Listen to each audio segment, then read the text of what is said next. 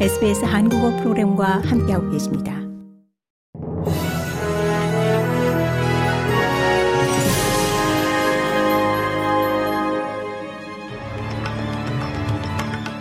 (2024년 3월 1일) 금요일 오전에 SBS 한국어 간추린 주요 뉴스입니다. 빅토리아 경찰이 전 이민 수용소 수감자에 대한 성추행 혐의를 철회하고 석방했습니다. 형사들은 이 남성을 체포한 것이 실수로 인한 것이었다고 시인했습니다. 역사적인 대법원 판결 후 사회에 방면된 이 남성은 29일 멜버른 치안법원에 출두했고 이 보석을 신청하지 않아 구금됐었습니다. 마크 갤리어트 빅토리아 경찰 지휘관은 이 남성이 당일 저녁 법원으로 송환됐고 경찰이 실수를 인정한 후 석방 됐다고 밝혔습니다. 갤리어트 지휘관은 이를 인지하자마자 추가 증거를 바탕으로 이 사건을 바로 잡았다면서 체포된 이 남성이 범인이 아닌 것이 분명하다며 진심으로 사과한다고 말했습니다. 이어 경찰은 여전히 이 사건의 퍼즐을 맞추고 있다고 덧붙였습니다. 여야 의원들 모두 호주의 외세 개입 방지법을 소급 적용하도록 변경하는 것에 우려를 표명했습니다. 피터 더튼 야당 당수는 2018년 말 발효된 해당 법률을 개정하기 위한 논의를 공개적으로 지지했습니다.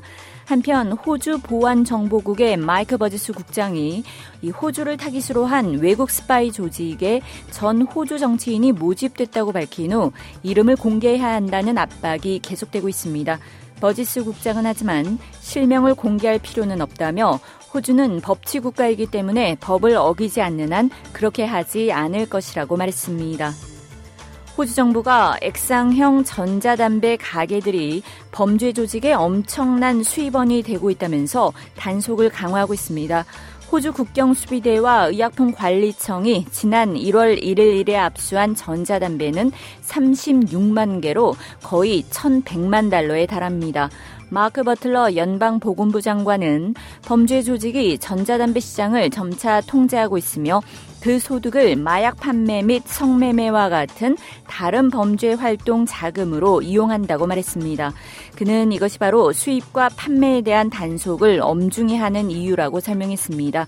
버틀러 보건부 장관은 지난 1월 1일 이후 압수한 36만 개의 전자담배는 2023년 한 해 동안 압수된 전자담배의 거의 3배에 달하는 양이라면서 처방된 전자담배로 승인받지 않은 한 모든 종류의 액상형 전자담배의 판매와 공급을 불법화해야 한다고 강조했습니다. 푸틴 러시아 대통령이 최근 서방 국가들이 언급한 우크라이나 파병론에 대해 강력히 경고했습니다. 파병 시도는 핵무기 사용과 문명 파괴를 의미한다며 핵전쟁 위험을 조장한다고 목소리를 높였습니다. 그는 모스크바에서 이 상하원 의원을 대상으로 한 국정연설을 통해 러시아에 새롭게 개입하려는 시도는 핵무기 사용을 포함한 대규모 갈등으로 이어질 수 있다고 말했습니다. 이 또한 러시아의 전략 핵무기가 완전 한 준비 상태에 있다고 강조했습니다. 고국에서는 4월 총선에 적용될 선거구 획정안이 어제 2월 임시국회 마지막 본회의에서 통과됐습니다. 총선을 40일을 앞두고 여야가 접점을 찾은 겁니다.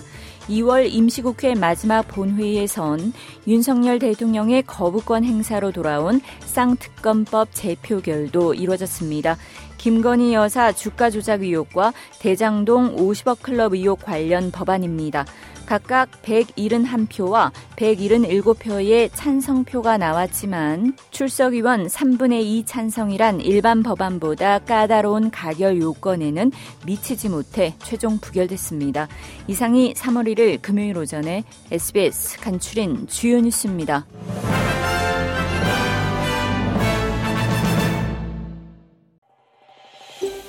더 많은 이야기가 궁금하신가요? 애플 포드캐스트, 구글 포드캐스트, 스포티파이 또는 여러분의 포드캐스트를 통해 만나보세요.